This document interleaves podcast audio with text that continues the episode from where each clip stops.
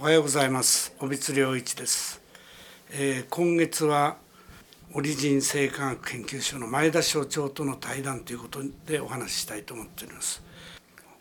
今回はですね、少し食べ物の話をしていただきたいと思いますけど、私は話のきっかけで申し上げますとね、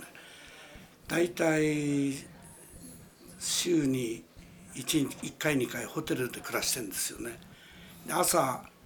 生ビール飲むのが好きで、4時頃から原稿を書いたりしててね、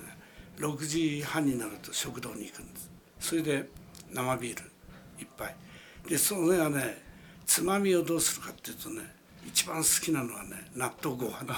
納豆をね、ご飯にのせてね、醤油をジャブジャブにかけてね、それでもう黒々としたご飯にして、それをつまみながらね、生ビールを飲むといいですよ。だからこれはね、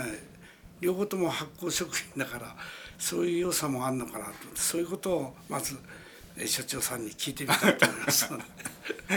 そうですね、朝からビールは大変よろしゅうございます。羨ましいんですけれども、納豆なんですけれどもね、納豆は、いわゆるバチルス、サプチルスという菌が、の発酵産物なんですけれども、ネバネバございますよね、はい、ネバネバと、それからナットキナーゼとかですね、ああいうのございますけれども、私も納豆菌を培養しててね、これ思ったんですけれども、ネバネバもそれからナットキナーゼという成分もですね、彼らが環境が生活、要するに生きていく環境が悪くなった時に、自分を守るために作り出している成分だというふうに観察できるんですね。というのはだんだんと菌が増えてきて、菌がもういっぱいいっぱいになってきた時に、で少し住みにくい状態になってきますとですね、胞子に変わろうとするんですね、彼ら。その手前のところで、納豆キナーゼというタンパク、血栓を溶かす働きを持っている酵素なんですけれども、それを出します。でネバネバを作って、なんか自分を守ろうというふうにしてるんでしょうけども、でそれを食べた時にね、我々の体でじゃあ何が起きるのかなと思った時に、納豆キナーゼっていうその酵素はですね、血栓を溶かす酵素ではあるんですけれども、あれはですね、実際に我々食べたからといって、血液の中の血栓が溶けるはずがないんですね。一旦タンパク質ですから、消化されるんですね。それのある程度消化された小さな、タンパク質といいます、ペプチドなんですけれども、それが血中に入っていって、それから血中の、要するに血液の粘度をコントロールしているような酵素がございますけれども、そこのところをアクティベートして活性化して、血液をサラサラの方に持っているというような、そういう非常に複雑なことを起こしております。だからあれはそのまま体の外で起きているような現象は絶対に起きないんで、そのあたりは食べ物の働きを研究する上では非常に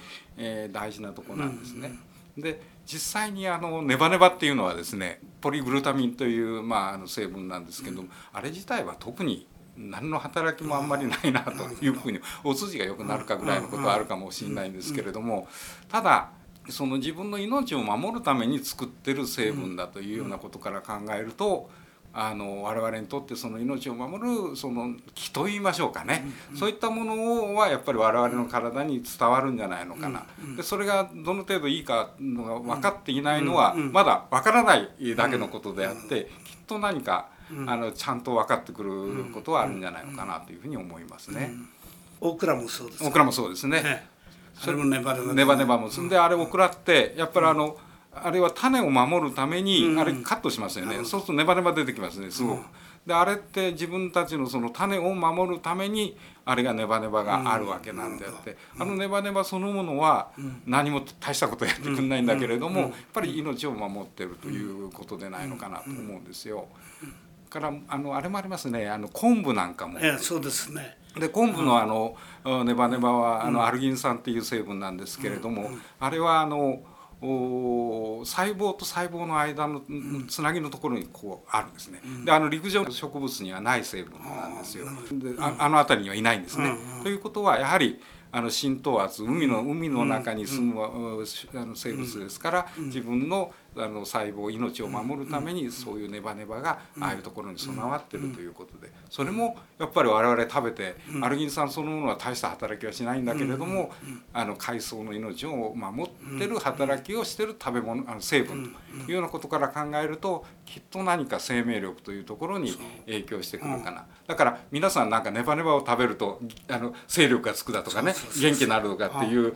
意識をお持ちでしょうけれども、なんか体感的にはそういうことはやっぱりあるんじゃないのかなと、それは生命力に関係してるかなというふうには思っております。昆布なんかは僕らもそうだけど、がんの患者さんが食べるものとしてはいい方に入ってますよね。そういう点がやっぱり変われてるんですよね。で先ほど先生ビールのお話しなさいましたけれどもね、ビールでやっぱりアルコールですよね、発酵した時にアルコールを作りますね、これもきっとね自分たちが生きていくために、酵母がですね、生きていくために何か自分を守るために作ってる成分じゃないのかな、抗菌作用なんかもアルコールありますけれども、それはやっぱりそういう自分の命を守るために彼らが作ってるのがそのビールの中のアルコールじゃないのかな。とすればアルコールって適度にね、体の中に入れるとね、生命力を高めるっていうんで、多分先生はちょうどいいぐらいに召し上がってるかなというふうに思うんですけれどもね。やっぱり生命力高めますよ。私はがんの患者さんにも必ずアルコールは勧めるんですよ。要するにほっとしなきゃダメだって、飲んで一杯飲んでほっとすると免疫力がたったまるからって、だからそういう意味で前田さんの話は心強いですね。じゃあ今日はそこまで。